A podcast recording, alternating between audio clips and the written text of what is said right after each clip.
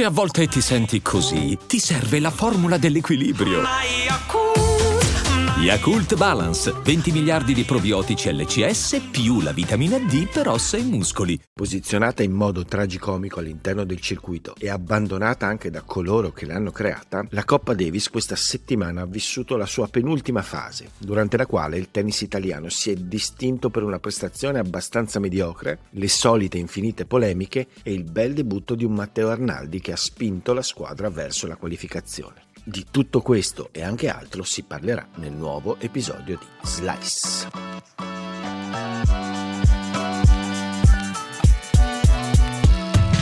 Partiamo, seppur malvolentieri, dalle polemiche, perché la lettura di quanto successo durante questa settimana, almeno per la squadra italiana, ha avuto una relazione anche con le polemiche montate in precedenza e durante la competizione. Prima di tutto c'è stata l'esclusione di Fabio Fognini, inizialmente sembrava dovesse essere lui uno dei doppisti designati, probabilmente insieme a Bolelli, invece gli è stato preferito Andrea Vavassori. Fognini ovviamente non le ha mandate a dire, ha espresso sui social tutto il suo disappunto e la mancanza di gratitudine eh, della nazionale nei suoi confronti e oltre a questo ovviamente si è aggiunta il fatto grosso, insomma quello che ha creato tantissima polemica, ovvero la rinuncia di Yannick Sinner che appena finiti gli US Open aveva mostrato insomma interesse, insomma quasi confermato la sua partecipazione a questo episodio della Davis e invece alla fine ha deciso di rinunciarvi. Come al solito sono montate un'incredibile quantità di polemiche alimentate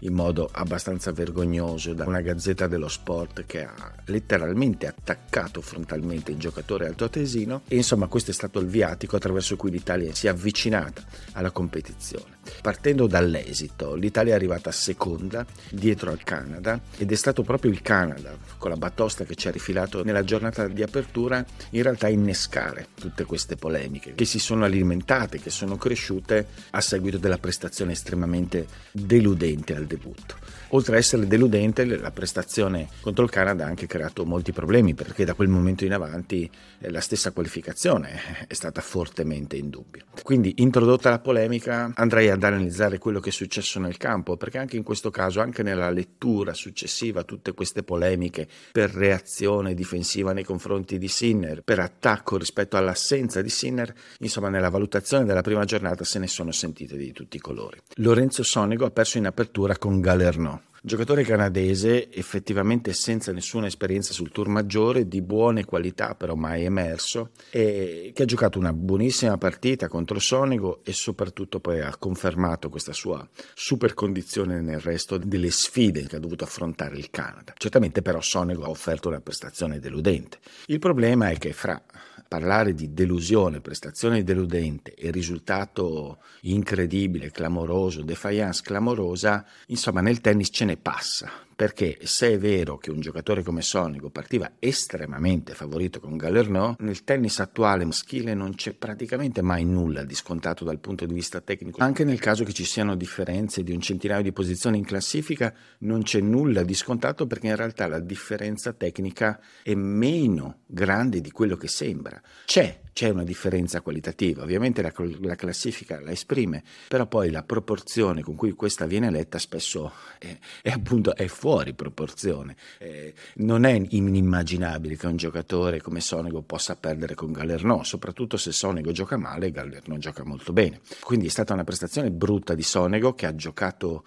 male, sostanzialmente è stato completamente abbandonato dal suo dritto ed è andato in grandissima difficoltà, eh, soprattutto a causa del lungolinea di rovescio invece eccezionale di Galerno, però non stiamo parlando eh, di Roger Federer che perde contro il numero 2000 del mondo. Ecco, stiamo parlando di una cosa che rientra nel, nelle possibilità non così clamorose del tennis, certamente deludente ma non clamoroso. E ancor meno sorprendente è stata la sconfitta di Musetti con Diallo. Anche in questo caso la differenza in classifica è notevole, insomma Musetti è ancora un giocatore insomma, intorno alla ventesima posizione del mondo nonostante il periodo non ottimo, mentre Diallo, giovane, promettente, altissimo, spilungone, dal grandissimo eh, potenziale balistico, però insomma ancora con poca esperienza sul tour, insomma si aggira intorno alla 150 posizione nel mondo. Però su questa superficie, sul cemento indoor, eh, Diallo poteva, almeno ai miei occhi, rappresentare, poi ha rappresentato un problema tecnico per Musetti che fa molta fatica con dei giocatori con un grandissimo servizio e di allora un grandissimo servizio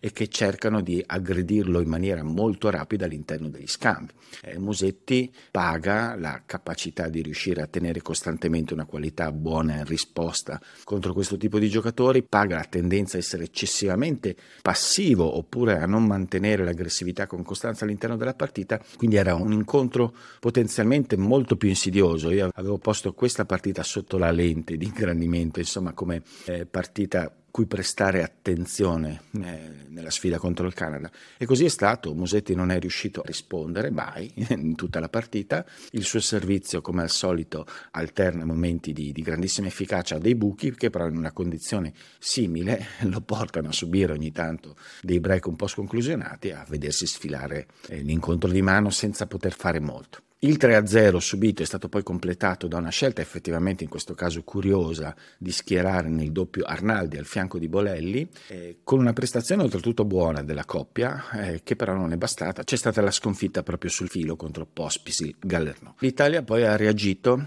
e, e nella giornata contro il Cile, rischiando enormemente, le cose sono completamente cambiate, c'è chi si è riscattato come Sonego, che ha tirato su un incontro praticamente già perso contro Nicolas Jarry, in cui ha dovuto affrontare nel secondo set, mi pare, quattro match point, con le spalle al muro ha tirato fuori il meglio di sé, ha giocato un terzo set di qualità mostruosa e ha riscattato decisamente la prestazione del giorno precedente, anche perché qualche ora prima Matteo Arnaldi aveva debuttato in singolare, anche lui rimonta, anche se con meno pathos e avendo la meglio di, di Garin, eh, mostrando le solite qualità, cioè un pochino di tensione normale iniziale, ma poi eh, una grande presa sulla partita, grandissimo carattere, grandissima vivacità, eh, entusiasmo, quasi contagioso, dinamismo in campo, insomma la qualità poi del suo tennis è cresciuta all'interno della partita e ha vinto in modo convincente. E abbastanza convincente è stato poi anche il doppio che hanno giocato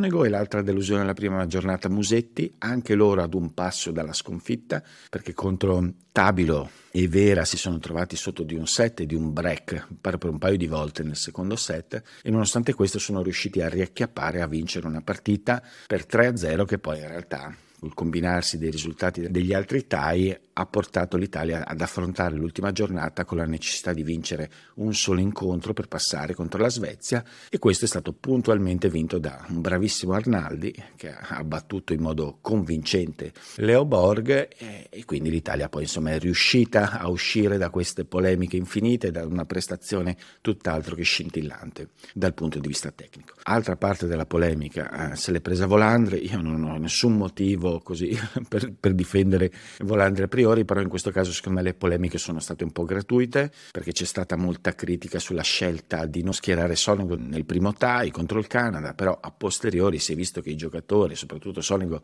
potenzialmente insomma era in grado di, di offrire delle buone prestazioni, Sonego invece ha steccato la prima, era difficile aspettarselo in modo così clamoroso anche perché Sonego è vero che ogni tanto in passato ha steccato delle partite in Davis, però veniva anche l'anno scorso da, invece da quei grandi risultati proprio contro il Canada, quelle grandi prestazioni nella, nella fase conclusiva della Davis dell'anno scorso e Arnaldi per questioni di classifica sarebbe entrato al posto di, di Sonico e non di Musetti ovviamente, quindi eh, una scelta che secondo me non è stata così incomprensibile, certamente c'è un po' di confusione sulla questione del doppio, sulle coppie del doppio, anche se poi alla fine è andata abbastanza bene, e su questo Volandri deve e dovrà sicuramente riuscire a cercare di avere le idee un po' più chiare, adesso mi sembra ancora che si brancoli un po' nel buio, però insomma critiche esagerate, eh, c'è stata un'esagerazione complessiva in questo fine settimana in tutti i sensi. L'attacco a Sinner è stato completamente esagerato nelle proporzioni. Certamente si può criticare magari un giocatore perché non, non accetta una convocazione, ma insomma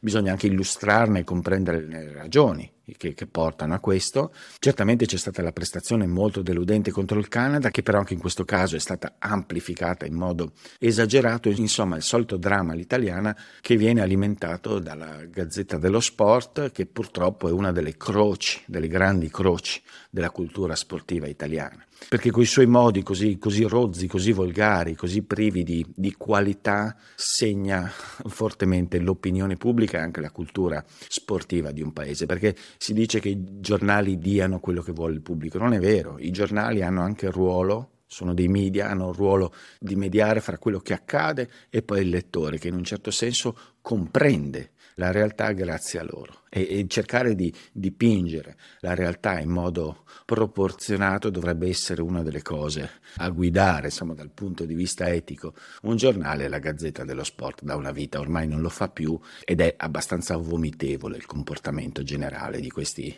di questi presunti giornalisti e di questa presunta testata che continua comunque ad avere un'influenza sullo sport italiano, soprattutto sull'immagine di quello minore agli occhi del mainstream, perché poi questo sostanzialmente è il problema. Sono accadute molte altre cose interessanti in questa penultima fase della Coppa Davis. C'erano state anche altre defezioni importanti, oltre a quella di Sinner, mancava Alcaraz per la Spagna, mancavano Fritz e Shelton per gli Stati Uniti e così via. Insomma, c'erano squadre dal notevole potenziale sulla carta, però in realtà meno competitive. C'è stata la grande sorpresa della Finlandia che ha battuto gli Stati Uniti, grazie soprattutto a Otto Virtanen, che è un giocatore che ancora orbita soprattutto a livello challenger, che però ha un tennis di grande qualità, molto pulito tecnicamente, molto bello da vedere tecnicamente, anche abbastanza incostante però questo giro si è espresso al meglio, le condizioni per lui erano piuttosto buone, indoor sul veloce il suo tennis si esprime al meglio, è un giocatore da tenere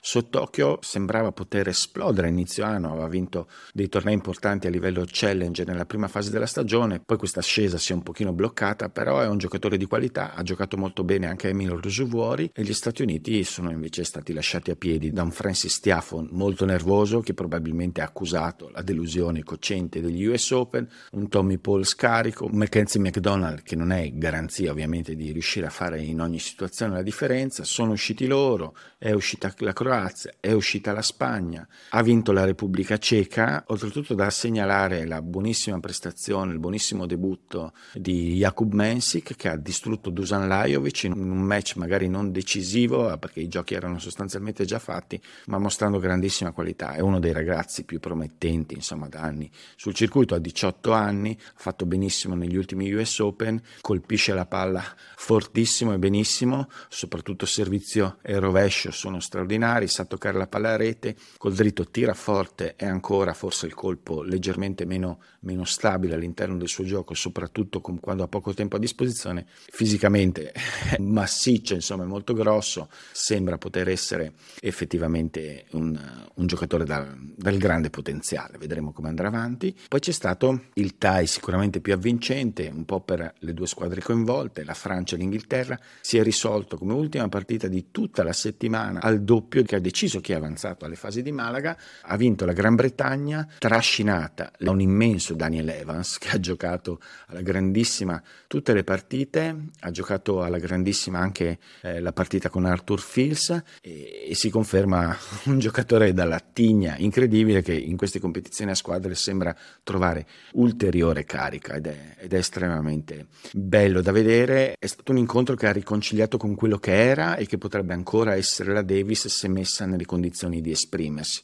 Una partita dentro fuori con una squadra di casa fra due nazionali, insomma, fra cui c'è una rivalità storica in tutti i sensi, estremamente avvincente. Eh, speriamo che, che il tennis mondiale riesca a capire il valore potenziale, l'asset, soprattutto a livello espansivo, che potrebbe avere una bella singola, unica, forte forte manifestazione a squadre fatta bene, perché insomma potrebbe coinvolgere attraverso il tifo della nazionale, che è più facile, più immediato, tutta una serie di persone che, che sono non così vicine al tennis, che però potrebbero avvicinarsi e la nazionale rende possibile perché è più semplice tifare, più semplice comprendere, è più semplice medesimarsi nelle, nella situazione nel tifo. È un asset fondamentale, speriamo che ITF, ATP, VTA e, e tutti riescano a capirlo e facciano qualcosa per risollevare le sorti di questa povera Coppa Davis. Hiring for your small business? If you're not looking for professionals on LinkedIn, you're looking in the wrong place. That's like looking for your car keys in a fish tank.